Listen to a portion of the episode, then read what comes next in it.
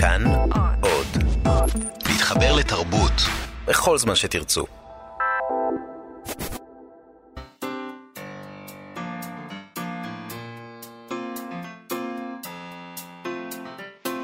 מה שכרוך עם יובל אביבי ומה יעשה לה. שלום, צהריים טובים, אנחנו מה שכרוך, מגזין הספרות היומי שלכם בכאן תרבות. אפשר להאזין לנו ב-104.9 וב-105.3 FM, או ביישומון של כאן, שאפשר למצוא בחנויות האפליקציות חינם אין כסף. איתנו באולפן, איתי סופרין ושרון לרנר שעושים איתנו את התוכנית, וגם יובל אביבי שעושה איתנו היום את התוכנית. שלום במקרה, יובל. במקרה אני פה. כן, שלום, מאיה סלע. ביקשתי ממך להצטרף אלינו היום. אני אמרתי, אם מאיה קוראת, אני מגיע. היום נדבר uh, עם ערן ליטבין uh, שלנו, מכאן ג', על אדה גורדון, הצדיק החילוני, החלוץ, ההוגה, על דת העבודה שלו. Uh, נדבר גם עם צליל אברהם, גם היא שלנו, על מרגרט מיד, שהיא אנתרופולוגית פורצת דרך, פרסמה ב-1925 את, את העבודה התבגרות בסמואה, על התבגרות של נערות בשבט uh, קדום. Uh, כל זה יהיה היום, אבל לפני כל הדברים האלה, אנחנו נתחיל uh, עם מדריך לחיים בכלא, שזה דבר שללא ספק אולי נצטרך באיזשהו שלב כזה או אחר, למרות שאם אני אגיע לכלא שום אתה מדריך... לא, אולי אני. אם אני אגיע, שום מדריך לא יעזור לי. אבל בואי, אולי את תקבלי כמה טיפים שתוכלי להשתמש בהם.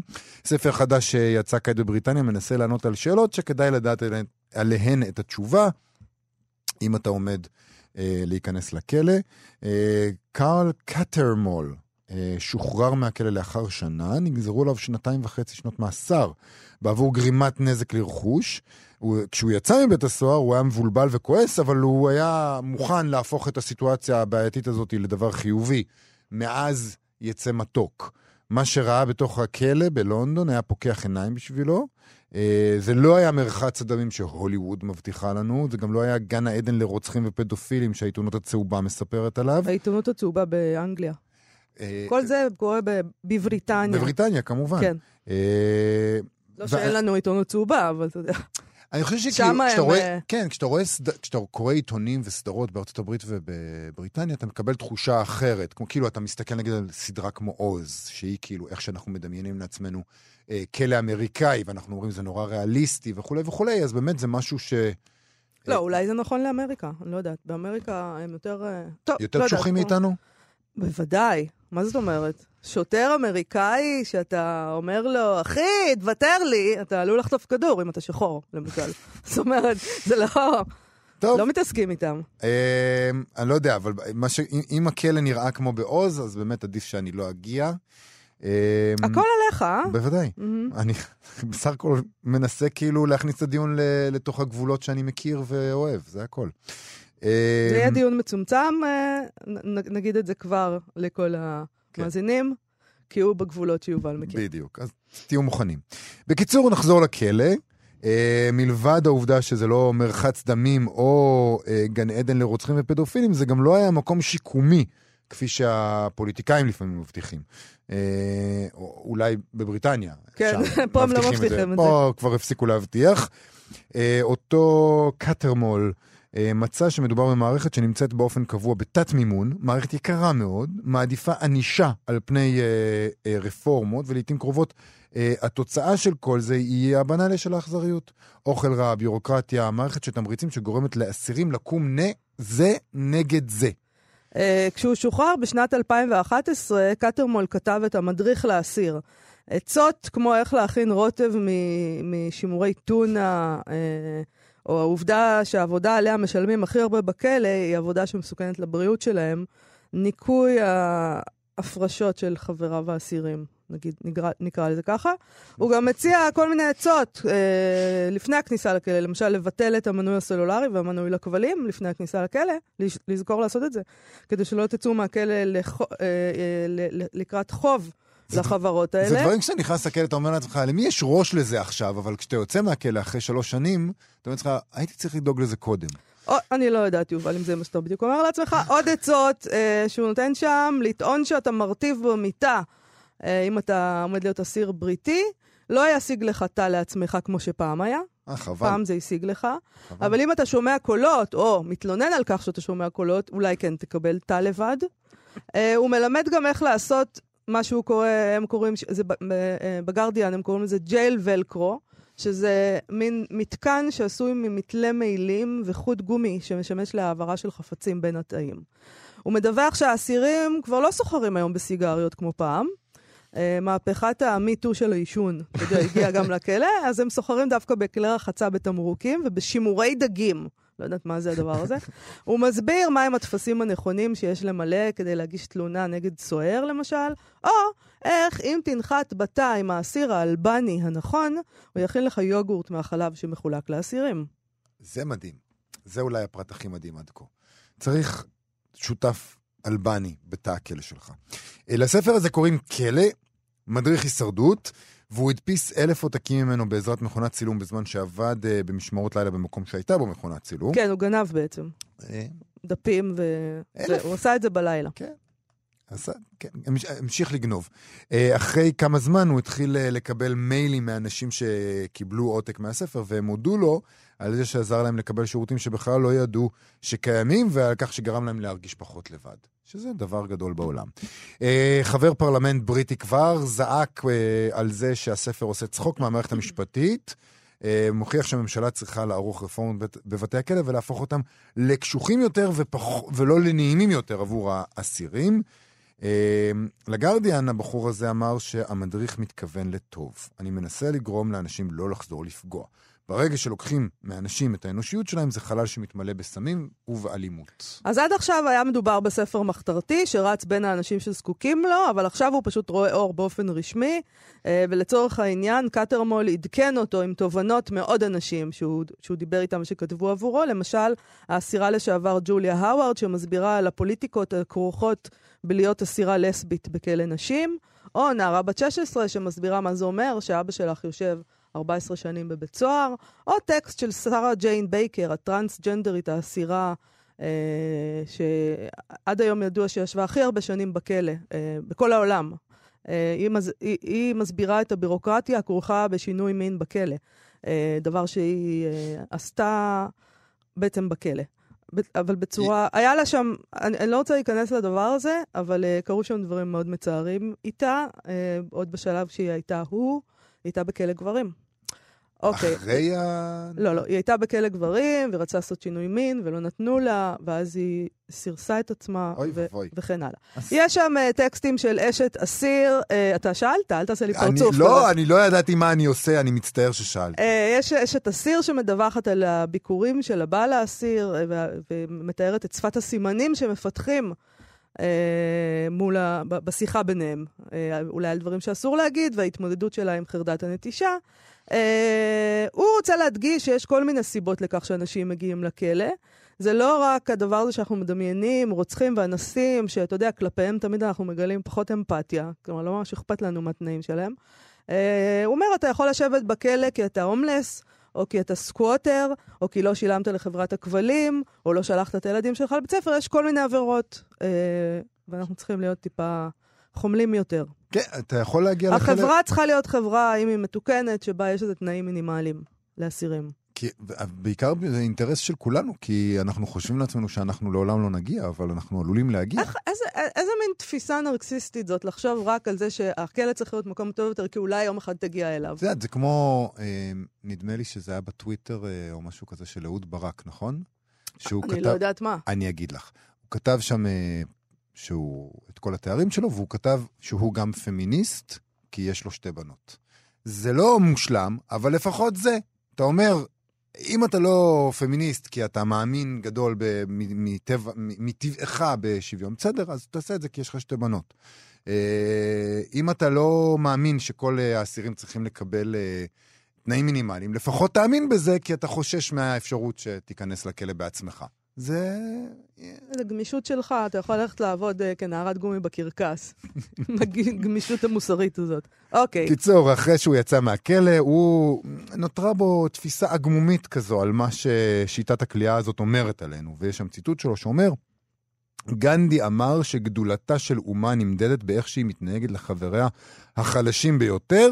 אם אתה שופט את אנגליה על הבסיס הזה, נדפקנו. וזהו. כן, לא רק את האנגליה.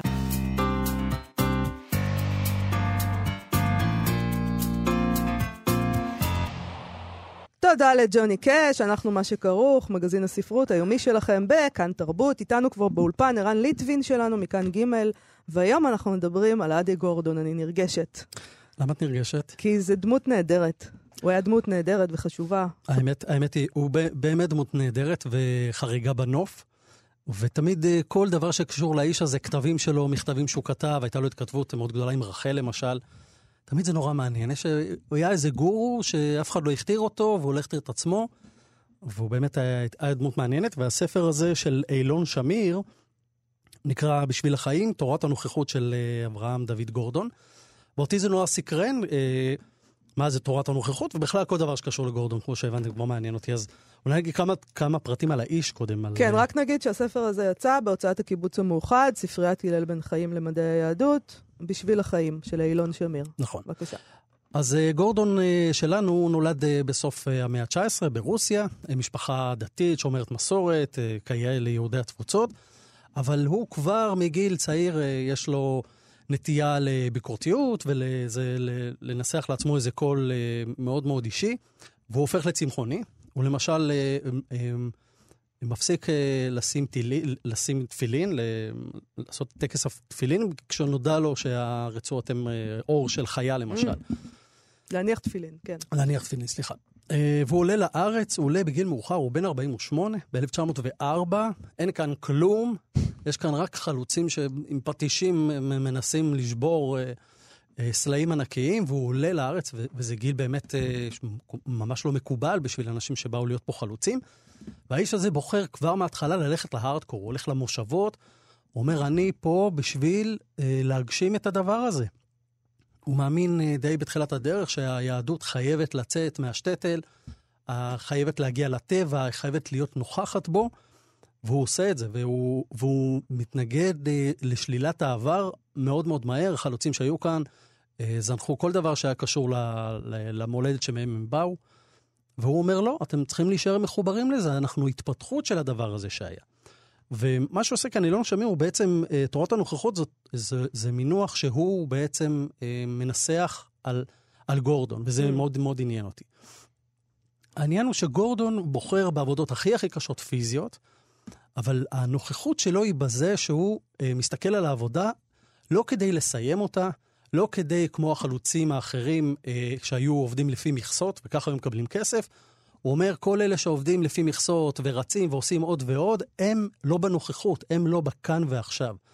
והוא דיבר על הכאן ועכשיו הזה בצורה מאוד מאוד יפה. זה זן, זה בעצם זה ממש זן, זן בודהיזם. זה ממש, כן. זה ממש בודהיזם, והוא כל הזמן הטיף לאנשים האלה שהם היו מאוד מאוד צעירים, ופתאום ראו איזה סבא לידם עושה עבודה קשה, הוא אמר להם, אתם צריכים להיות, לחיות את החוויה. אתם ידעתם שגורדון המציא את המילה חוויה? אה. שזה בעצם שילוב של חיים והוויה. באמת? זה... הוא המציא את המילה כן, הזאת? כן, הוא המציא את המילה הזאת, בדקתי זה גם יועצת הלשון. זה מדהים. מקסים, תודה יובל, אפילו בצינות שלך זה עובר. אני שותק כי אני המום. הבנתי. נפלא.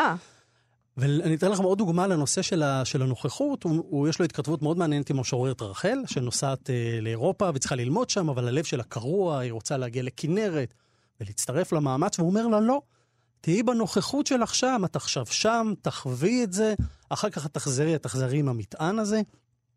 וזה, וזה, ממש מרגש לראות בן אדם בסיטואציה כזאת, הוא לבד כאן בארץ, כל החבר'ה האלה מזיעים והולכים לישון מוקדם ו- ורוקדים בלילות, והוא מצטרף אליהם, והוא מביט עליהם מהצד, ויש לו מה להגיד על דרך ההתמודדות שלהם עם החיים הקשים האלה. והוא אומר להם, אנחנו לא כובשים את האדמה, אנחנו חיים את עשיית החלוציות שלנו, והוא, והוא כל הזמן מטיף לזה. וזה, וזה מאוד מאוד מעניין, ואילון מנסח את זה מאוד מאוד יפה, זה מסתמך על מכתבים, על מאמרים שהוא פרסם בהפועל הצעיר, אה, והוא יוצר סביבו איזו קבוצה כזאת, אנשים נורא אוהבים להקשיב לו. אה, אני דווקא התפלאתי לקרוא בסוף הספר, הוא כותב שהכתבים שלו לא, לא, הם בעצם לא, הם לא זכו לנצחיות, כי אנשים היה להם מאוד קשה איתם. כנראה שהכריזמה האישית שלו מאוד כבשה אותם, אבל זה לא עבד עליהם באמת. הם כנראה רצו משהו אחר, הם רצו להגשים, הם רצו לראות משהו אחר, והוא לקח את זה למקום מאוד מאוד רוחני. הוא, בעצם. הוא היה, היחס אליו היה כאל אדם תימהוני אז? לא, זה לא מתואר ככה, אבל uh, בתור בן אדם מאוד מאוד מבוגר, uh, שדיבר על דברים uh, הרבה יותר גבוהים ורוחניים, אני חושב שמאוד אהבו אותו, וגם uh, קצת uh, הסתכלו עליו בעין אולי קצת עקומה, מדובר באנשים מאוד מאוד צעירים, כן. אולי גם ציניים קצת. הספר הזה, אבל הוא ניסיון בעצם לכתוב סוג של ביוגרפיה, תוך שהיא נשענת על איזשהו אספקט ב... של הנוכחות הזאת, או להתמקד ממש בעניין הספציפי הזה, להתמקד ממש ב- בדבר הספציפי הזה. מתוך איזה ניסיון להגיד לנו שאולי אנחנו יכולים לאמץ כל מיני, אה, כל מיני אספקטים בתורה שלו בחיינו אנו ממש היום. כך. היום מדברים על זה, אתה יודע, מיינדפולנס וזה, זה תעשייה שלמה. אז, אז בדיוק הדבר הזה. לי התעשייה זה השלמה מזכיר הזאת. קצת את היידגר, אני לא יודע, אה, להיות ברגע, להיות נוכח, אה, זה- למקסם את ממש זה. הפוטנציאל, להיות בתוך המקום של הסבל, כי משם אתה ממש אז, מזכיר אז את זה זה. ממש מזכיר את זה עכשיו. 1904, 1910, האיש הזה הכיר אה, כתבים, הכיר את ניטשה, העניין הזה שהאלוהות נמצאת בטבע. מהמם. הוא כנראה כן אה, שאב מקורות, אבל זה לא, לא נשמע שהוא איזה מין שליח כזה שמנסה להפיץ איזה תורה. הוא באמת, נדמה שהוא ממש שם, בהתכתבויות שלו עם אנשים, מרעיונות שעשו איתו. אה, ממש נדמה שהוא שם, אז זה כאילו עוד יותר מרגש, כי הוא שם ממקום טבעי, הוא, הוא גם לא איזה גור, הוא לא מנסה להפיץ את זה בגדול. הוא מנסה להגיד גם שבעצם, ל... דיברת מקודם על נטילת העבודות הקשות ביותר, המפרכות ביותר, הוא חושב שלא מספיק להיות ברגע, אלא באמת צריך להיות בתוך הרגע הזה שהוא קשה, ושהגוף סובל, או שהנפש. סובלת. הוא לא רואה את הסבל בתור אה, יעד, לא צריך להגיע למקום הזה כדי להגיע לאיזה קתרזיס, מהמם. אבל uh, הוא כן חושב שהחיים הקשים, והיו כאן חיים קשים, הם חלק מהעניין, צריך לחוות אותם, להרגיש אותם, לא להתחמק מהם, לא לברוח מהם. איזה מין קבלה עצמית כזאת מאוד מאוד מעניינת. למשל, הוא מזהיר את החברים הצעירים מהקיבוץ, מהעיבוד של האינדיבידואליות. אינדיבידואליות. זה- באמת? כן. אה, עכשיו, זה דבר די חתרני, אז נכון. קיבוץ הזה, זה, כאילו, זה, זה הדבר, זה, לשם נושאים את העיניים. והיה דבר חתרני להגיד גם 50 ו-60 שנה אחרי זה. בדיוק. אבל להגיד את זה אז, ברגע שהכור הזה נוצר, להגיד, חבר'ה, זה טוב קיבוץ, אבל תיזהרו שלא תאבדו את עצמכם שם בדבר הזה. זאת אומרת, יש פה כל מיני דברים קטנים כאלה שאתה אומר, וואו, בואנה, התהלך כאן מישהו עם איזו מחשבה מאוד מאוד מסקרנת. אז אה, בוא נדבר רגע על הספר, ולא רק על אה, גורדון עצמו. הספר טוב? הספר, איך הוא, מה, מה הספר מנסה לעשות? איך הוא בנוי? האם- הספר אה, אה, הוא בעצם, זה מין, התרח... זה מין, בוא נגיד את זה ככה, זה כתוב כרונולוגית מהרגע שהוא מגיע לארץ, עם פלשבקים אחורה, מאיפה הוא גדל, מי ההורים, עד מותו בעצם. אה, וזה כתוב מאוד מאוד כיפי ומאוד מאוד נוח. אה, חשש של הרבה אנשים שהם קוראים את הדברים האלה, שהם אה, התברברו עם שפה מאוד מאוד קשה. זה לא קיים כאן. השפה של גורדון היא לפעמים כן קשה בכתבים שלו. אבל אילון שמיר, שכתב את הספר, מצליח לתווך את זה בצורה מאוד מאוד מעניינת, וזה אפילו גורם לי עכשיו לנסות לחקור עוד, עוד דברים על גורדון, לחפש את הכתבים שלו, לחפש עוד דברים שהוא כתב, באמת דמות מרתק.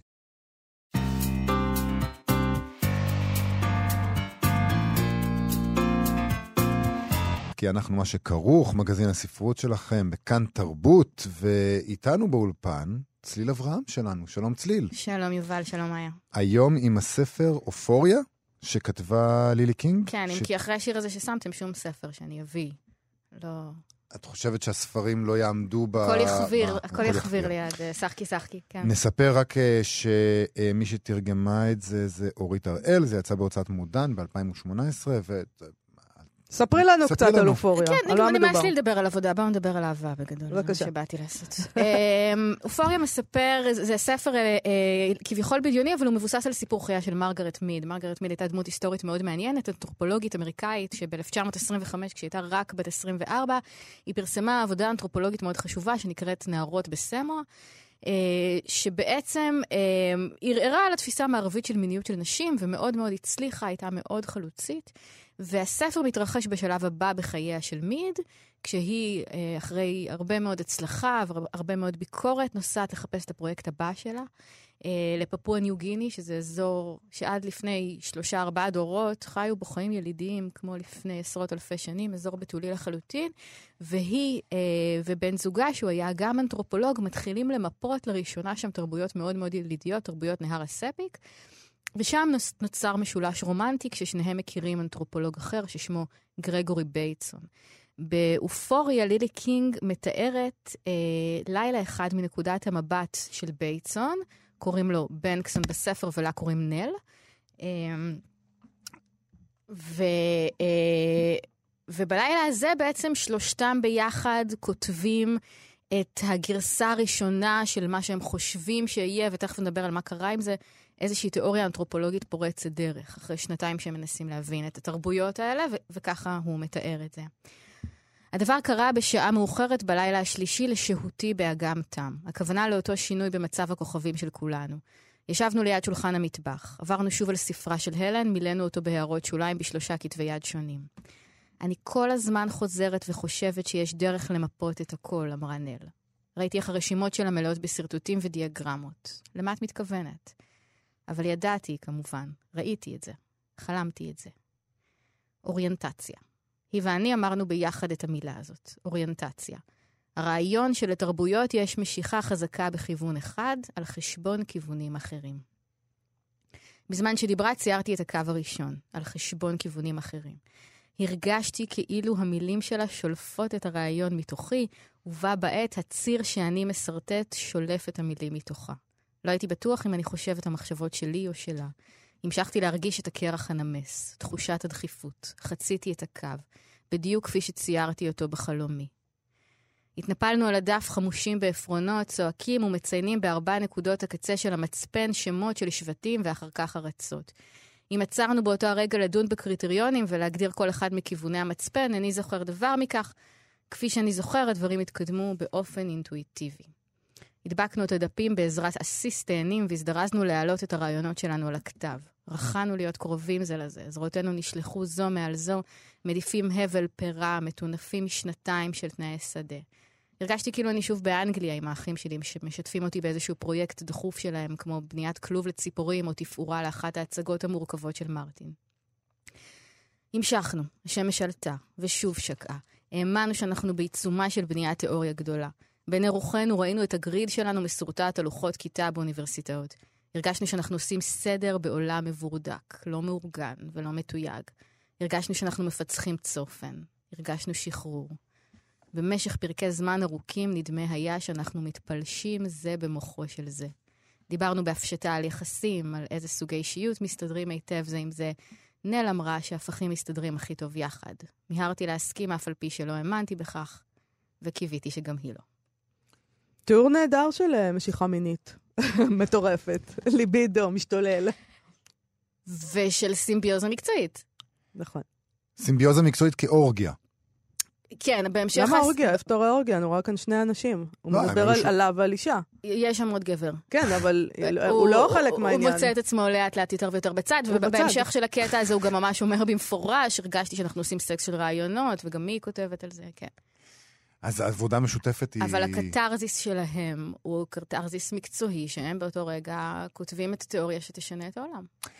אני אה, חושב שדברים כאלה מרגישים אה, אה, כשכותבים את זה לאחר מכן. אני לא חושב שכשאתה עובד בתוך הדבר הזה, אה, תהליך עבודה משותפת מספק ומקורי ומרגש ככל שיהיה, לא מרגיש כמו שזה מתואר בקטע הזה, בטח לא כמו הקטע עם הסקס אחר כך. זה מין אה, העלאה של, אה, של אה, החוויה, של העבודה, של ההישג המקצועי למקום ש, שאתה צריך את הרפרנס של הסקס כאילו כי, כדי להבהיר לאנשים עד כמה מפרה ועד כמה ליבידיאני באמת זה היה. אני לא קונה את זה. זה גם... זה לא, אנחנו לא מנסים למכור לך את זה. אה, אתה יכול לא לקנות את זה עד מחר, זה דבר שקורה אה, בין אנשים במקומות עבודה. אה, בכל מיני עשיות אה, שיש בהן מראש, אה, נגיד בין, שחק, בין שחקנים, בין, שחקן לבמאי, בין, אה, ב, ב, בעולמות של אומנות, הם אבל גם גם פה, ב... הם שלושתם לבד בעולם, על אי בודד, בדיוק. ליטרלי, מה שנתיים. יש לו לקנות? זה ממש ב- ברור מאליו שדבר כזה, אפשר היה לצפות מראש שדבר כזה יקרה. מה. שלא ברור זה איך במשך השנתיים האלה הם פשוט לא עשו כאילו סקס אחד עם השני, וזהו זה. איך אתה יודע שהם לא עשו? אני לא אומר סקס? שהם לא עשו. זה, אני חושב שזה, לשם זה מוביל. כאילו הם אומרים, הדבר הזה הוא...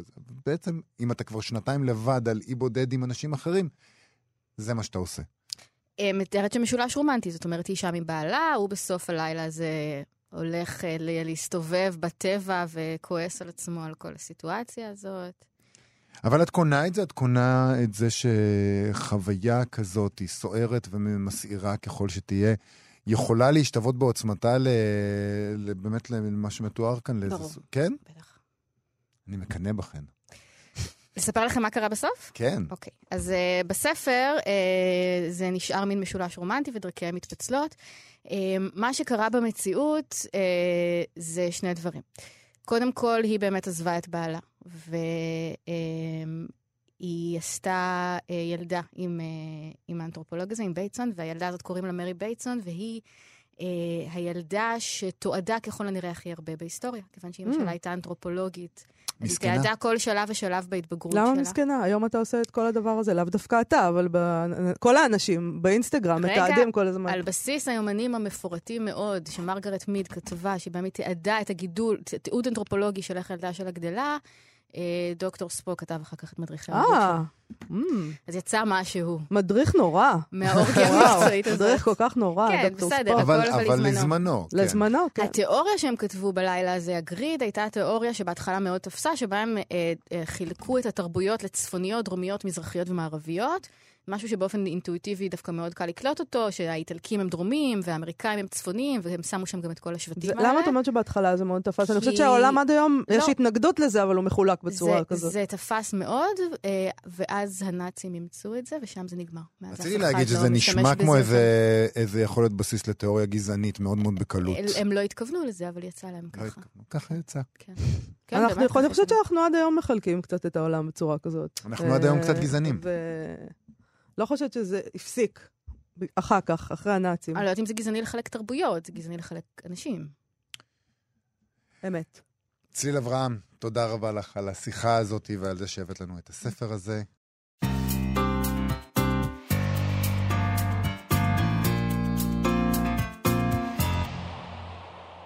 אנחנו מה שכרוך, מגזין הספרות שלכם בכאן תרבות. חזרנו עכשיו עם סטטוס ספרותי. הפעם של עמיתנו, עיתונאי ישראל היום, עומר לחמנוביץ', שכתב על זוכת פרס נובל לספרות הרוסייה, סבטלנה אלכסייביץ'. אבל בעצם הוא כתב גם על האופן שבו המו"לות הישראלית מסתגרת, או אולי נזהרת וחוסכת מאיתנו חומרים מעניינים, או אם להיות קצת יותר ריאליים, ולאור כל הדברים שדיברנו עליהם בשבוע האחרון על מצב השוק, אין ביכולתה בתנאי השוק היום להוציא לאור חומרים אה, שלא, שהם, שהם, יודעים, שהם לא יודעים בוודאות שיהפכו לרב-מכר. כן. אה, כך כתב עומר לחמנוביץ'.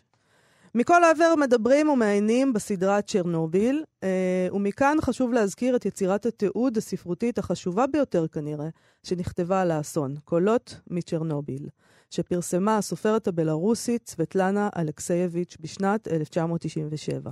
אלכסייביץ', לימים כלת פרס נובל לספרות, הייתה באפריל 86 עיתונאית במינסק, ובשנים שלאחר האסון פקדה את אזור צ'רנוביל כדי לראיין 500 עדי ראייה ונפגעים.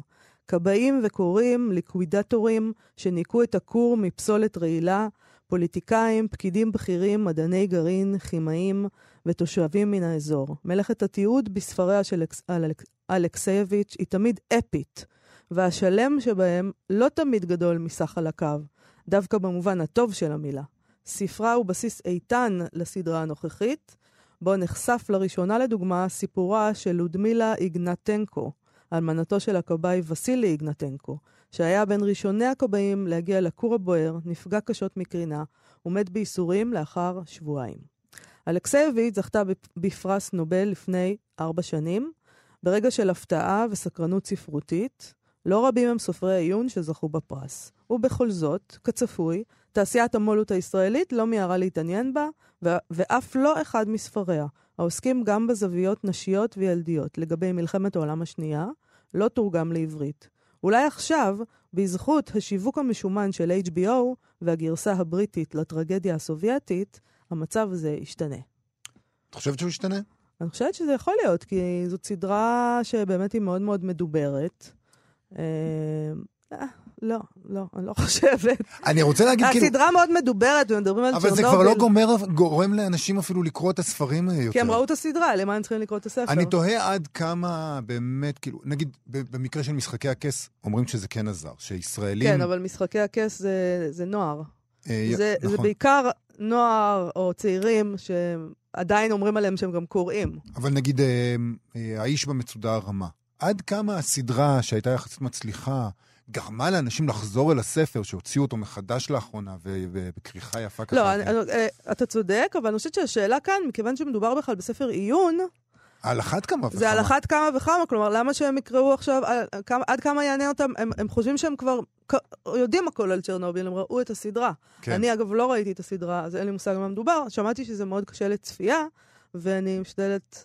לא לי... אני קשה, אני כבר כנראה ראיתי, אני- מלאה מכסה של את דברים כבר יודעת קשים לצפייה. שקשה, אני כשאני בסדר. רואה, אה, אה, אה, נגיד, סדרות, אמרתי את זה כבר, אני חוזרת על עצמי, אם שיש בהם רוצח סדרתי וגופות וילדים חטופים, אז אני מדלגת על זה. צ'רנוביל זה לא כל זה, זה... זה עוד יותר גרוע. עוד יותר גרוע. זה עוד יותר גרוע. ואני אני לא יכולה, אני לא יכולה יותר לראות דברים כאלה, אולי אני אנסה לראות את זה בכל זאת, אומרים אבל נגיד שאם. הספר היה מתורגם, היית אה, את הספר קוראת הייתי אותו? קוראת, אבל יותר טוב, זה קל לא דוגמה. להתמודד עם טקסט מאשר עם... אה, לא, זה אחרת, זה אחרת, כן. אני פשוט, נראה לי מאוד מאוד מעניין לקרוא את הדבר הזה, את קולות מצ'רנוביל, וזה נשמע סופר מעניין. אני, עד שקראתי את הסטטוס אה, של עומר לחמנוביץ', לא ממש הכרתי, מה זה לא ממש? לא הכרתי את הספר הזה, כך שמצער אותי מאוד שאין לי את האפשרות עכשיו ללכת תקים, ולרכוש אותו. אה, תהיה הוצאת ספרים. פילנטרופ, תקים הוצאת ספרים ותתרגם את זה. ואני חושב שלפילנטרופ יש אה, מאפיינים מסוימים שחסרים לי, לך. אבל אוקיי. אני בדרך, אני בדרך.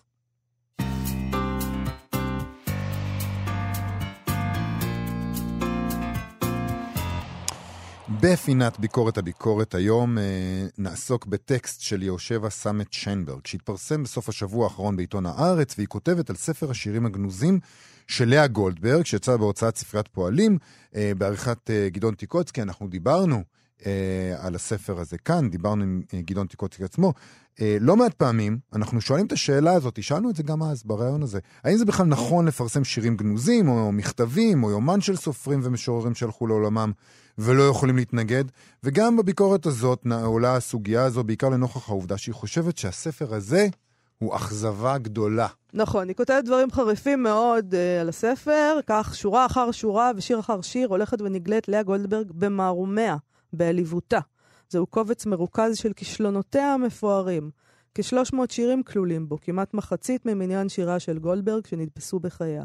המשותף לכל הללו, שירים שלא זכו לאור יום. שירי נפל, עוברים קטנים, מקצתם שירים ממש שהספיקו לקרום עור וגידים, להעלות מעט בשר והאחרים, צל עובר, מילים נידפות, הדים דהויים למחשבה ולהלך נפש, שלא זכו להגיע לידי פיתוח בר קיימא. על שני סוגי השירים הללו גזרה הורתה מדינם לגניזה. Uh, היא מזכירה בטקסט uh, שגם כשיצא בשנת 2005 uh, כרך יומניה של גולדברג, התעורר פולמוס בקרב הקוראים בשאלות של צנעת הפרט. חוקרי הספרות כמובן לא יכולים לראות את זה בצורה הזאת, אבל לדבריה, פרסום יומן ופרסום שירים גנוזים הם שני דברים שונים מאוד. היא כותבת טקסטים אלה, שלא כיומנים, מכתבים ותעודות פרטיות, יוצאים מגדר שיחות החולין. כאן מדובר בטקסטים שנידונו לגניזה בכוונת מכוון. לו רצה המשורר, היה מוציאם לאור, אך הוא לא רצה בכך. מצד שני, אומרת, חשיבותם העיקרית בכך שמשמשים תזכורות חוזרות ונשנות לאדם שמאחורי הקולמוס, לתהליכים שעבר, ללבטיו ושגיאותיו, להיסוסיו, לחולשותיו ופגיעותו. אין צריך לומר שגם היצירה הצרופה, זו השייכת לקורפוס המודפס, החתום והתחום, ולא לחלק הגנוז שביצירתו של כותב, משקפת בדרכה שלה, דרך המלך, את האדם העומד מאחוריה. אלא שעל יצירות מסוג זה, שעברו את הסלקציה של כותבן והתפרסמו על ידיו, אין צריך להרהר שנית. לעומת זאת, טיוטת שיר, נוסחים, מחיקות בשולי הדף, התחלות לא ממומשות, או השירים שלא הגיעו לכדי שלמות, אלה מצויים בחצר האחורית של יוצרם. הן בנות שיר שנתפסו בפיג'מה, כשהן לא מוכנות להיראות בציבור. הן נגלו בקלונן, ללא ליפסטיק ומייקאפ. דברים קשים. מאוד. אני רוצה להגיד, אה, דיברנו... עובר נפל. בדיוק. עוברים קטנים, שירי נפל, כן. אה, דיברנו על אה, המבקרים הצרפתים שמנסים להיות, לכתוב בצורה מסוימת. יש פה ניסיון באמת שהביק... אני חושב, זה מרגיש כאילו הביקורת הזאת מנסה להשתמש במטאפורות האלה, המאוד מאוד עזות, כמו מעשה פרוזה בעצמו. שירי נפל עוברים קטנים שלא הספיקו לרקום, לקרום עור וגידים, זה, זה קשה. זה ממש קשה. היא מציעה אה, לקרוא את היצירות אה, הגנוזות האלה אחרת. היא אומרת להתבונן דרכן בתהליכי היצירה של כותבן ולראות בהן חוליות מתווכות, בנות לוויה נאמנות בכברת הדרך שעובר הקורא בין מפגשו הראשון והבלתי אמצעי עם השיר הנרחון, ובין הניסיונות הבאים אחריו להעמיק בשיר, לתת לו פירוש ולהתחקות אחר הנפש שכתבה אותו. היא מונה אה, שלושה סוגי קהלים שעתידים לגלות עניין בספר הזה, שניים מהם יגלו לו אהדה, השלישי יפנה לו עורף. הקהל שצפוי לקבלו בחיבוק הוא בראש ובראשונה קהל חוקרי הספרות והשירה, ובפרט קהל חוקרי אה, גולדברג. קהל היעד השני שעתיד לקבל את הקובץ בזרועות פתוחות הוא קהל קוראי השירה העברית הרחב, והוא רחב לאין ארוך מקהל החוקרים. אלה קוראי השירה שטעמיהם מגוונים, ומאפיינם העיקרי הוא שהם לא סנובים בהעדפותיהם. פואטיות. הקהל השלישי, כותבת, יתקשה, כך נדמה לי, לעכל את הספר. זהו קהל קוראי המושבעים של גולדברג. הללו שנוטים לאהבה ללא שיעור, מכירים את שיריה מתחילה עד סוף, מבקרים את שירתה לא אחת על פני שירי משוררים אחרים, ונאמנים לה לאורך כל הדרך. בעבורם, יהיה המפגש עם שירי העיזבון של גולדברג מאתגר ומסעיר. הם, שמכירים באיכותה הדייקנית והמדודה, מעריכים את יצירתה הערכה אסתטית נלהבת והפנימו את הסטנדרטים הקפדניים שלה, יראו אותה בקלקלתה ולא יוכלו לסלוח על כך. טוב, זאת חלוקה מאוד מעניינת, אה, החלוקה הזאת שהיא עושה, וגם אה, מועילה באיזשהו אופן, אם כי אני טועה, אם קהל קורא המושבעים של גולדברג יוכל פשוט להתעלם מהספר הזה כאילו לא יצא, אני לא מניחה שזה מה שיכול לקרות. או שם... כלומר, אה, היא מזהירה מפני הספר, אבל הם יקראו את הספר. ברור שהם יקראו את הספר. מי שהוא מעריץ מושבע של לאה גולדברג יקרא את הספר, אבל יכול להיות אולי, סתם אופציה נוספת, שמי שכל כך אוהב את לאה גולדברג, לא יתרגש כל כך מזה שהוא רואה אותה בכלכלתה, כמו שהיא אומרת. והוא יזכור גם את שיריה הגדולים והראויים, וידע שגם משוררת גדולה כמוה כותבת שירים לפעמים פחות טובים, ויבין את זה שכמשוררת גדולה, וגם על זה כבר נכתב על הקובץ הזה, שמשוררת גדולה היא הייתה, והיא גם הייתה עורכת גדולה של עצמה, ידעה לערוך היטב את עצמה, וזה רק אמור לגרום להם להעריך את, את, את, את, להגדיל את ההערכה שהם חשים אליה. אה, דווקא מתוך קריאה של הדברים האלה, הבנה של הבוסריות שלהם. מי שהוא מגדיר את עצמו כמעריץ מושבע, מושבע של גולדברג, הוא בעצמו סוג של כזה מין חוקר בזעיר אנפין. ו, ועבור אדם כזה, גם שירים פחות טובים הם חומר לקרוא ולהבין ולהרחיב את ההבנה של הקיושיות כמשוררת. השאלה אם להוציא את זה לאור או לא להוציא את זה לאור, זו שאלה שעדיין תקפה ואפשר להתווכח עליה בהחלט. מצד שני, אני זה, לא צריך להפוך את זה לטרגדיה, לאיזה, לאיזה פשע שבוצע ביצירתה של גולדברג. כאילו, ההוצאה הזאת של השירים הבוסריים שלה תגמד במשהו את מעמדה של גולדברג בציבור הרחב, ובקרב אה, קנאי השירה בפרט. אה, תנוחו. טוב, אה, אני, בניגוד אליך, חושבת, חשבתי היו, שזה נוגע ללב ומרגש באמת האופן שבו כל כך הרבה אנשים נעלבו מהביקורת הזאת של יושבה סאמט. אה, הם נעלבו בשביל לאה גולדברג על מה שהם ראו כביקורת פוגענית. כי היא אמרה אה, שהשירים לא טובים? אה, כן. כן, היא אמרה שזה... ש... אבל לאה גולדברג בעצמה... הם יראו אותה בכלכלתה, אבל לאה גולדברג בעצמה חשבה שאלה שירים לא טובים. אבל אני לא מתווכחת על האם זה מעליב או לא מעליב, אני אומרת שאני חושבת שזה מרגש ונוגע ללב שהם נעלבו בשם לאה גולדברג. Okay. אוקיי. תנסה להקשיב רגע. Okay. אוקיי. זה לא אנשים ששייכים למשפחת גולדברג, אה, היא לא אימא שלהם ולא סבתא שלהם, זה לא יעל דיין שמגנה על אבא שלה, משה דיין, שלא יוצא טוב בסרט. לא, זה אנשים שאוהבים את השירה של לאה גולדברג, ו...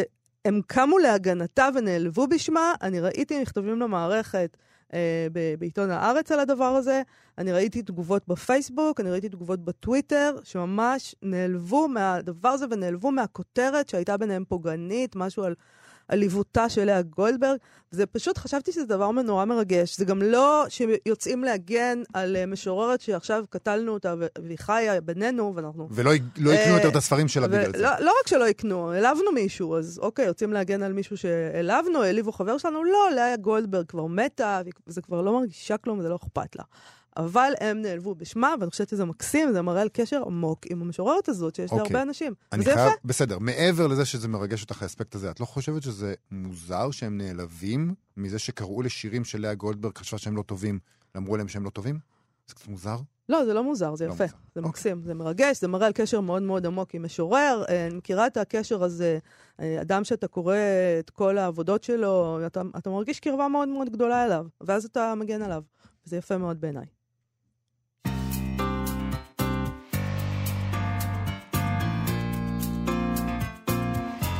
נסיים אה, עם כמה המלצות לסוף השבוע. מחר, יום חמישי, תתקיים בחנות הספרים המגדלור בתל אביב השקה של הספר לאחותי, גזענות, סקסיזם והדרה מרובה של נשים בראי האומנות החזותית בישראל. זה אירוע שיחתום את אירועי פסטיבל ליבים המזרח, פסטיבל לתרבות ואומנות המזרח בישראל, שנערך ברחבי העיר. ישתתפו שולה קשת, דוקטור טל דקל, בת שחר גורמנזו, גורמזנו. גורמזנו, סליחה, גורפינקל, אסיה אסטונישה, שייחה חליווה וקרן גין, גרינבלט. נכון. אה, בבית ביאליק, מחר גם, חמישי, תתקיים השקת ספר השירה החדש של אהרון שבתאי, אה, ידידנו, זאת אומרת אהובנו, בכל אופן, אה, ידיד התוכנית, מה שנקרא. השתתפו בהשקה הזאת פרופסור מיקי גלוזמן, שידבר על שירת שבתאי, יקראו משיריו של אהרון שבתאי, אלית ישורון, עופרי אילני, רועי חסן, רוני סומק, רועי צ'יקי ארד ואלעד זרת. אה, ונזכיר שוב כי מחר תתקיים, אה, יתקיים ערב לימוד מתוך ספר הבריאה של רבי נתן העזתי, שהוציא ליאור הולצר מהולצר ספרים. זה יקרה כמובן בחנות הולצר ספרים בירושלים, ברחוב יפו. ברחוב יפו 91, כפי שהוא אמר אה, נכון. מספר פעמים. אה, ואנחנו ניפרד עכשיו עם שיר חדש של מאיר אריאל, משורר שמו. הוא יצא בתחילת החודש עם לחן והפקה מוזיקלית של פטריק סבג, לקראת יום השנה ה-20 למותו של מאיר אריאל, שיר על משורר, על אהבה עצמית ושנאה עצמית. אה, נקריא את הטקסט? קצת, ככה, כן. ככה הוא כותב, זה יפה נורא. משורר לוקח את המצב הכי ירוד בחיים ועושה מזה שיא של אומנות. המכות הכי קשות בחיים קוטפות את כל האוסקרים. יש אנשים שאוכלים אותה, יש אנשים שמציגים את זה לאנשים שיושבים להם בקצה הכי בטוח, שבסוף הכי מתוק של כל הסיפורים, ונותנים לזה ציון משחק מעולה, תסריט בינוני. משורר לפעמים זה כל אלה ביחד, גם אוכל אותה חזק, גם עושה מזה שיר, גם יושב ומסתכל על עצמו איך הוא אוכל אותה, ונותן לזה ציון לא רע. אלכסנדר שיחקת אותה, פן שיחקת אותה, ואכלת אותה, ירשת וגם רצחת, ולהפך סבלת, כתבת, אהבת, משורר אף פעם לא בוגד באהבתו העצמית או שנאתו העצמית, עם אף אחד, עם שום דבר. אה, אנחנו סיימנו להיום ולשבוע, נגיד תודה לאיתי סופרין ולשרון לרנר אחוביץ', אנחנו ניפגש שוב ביום ראשון. להתראות. כאן עוד. להתחבר לתרבות בכל זמן שתרצו.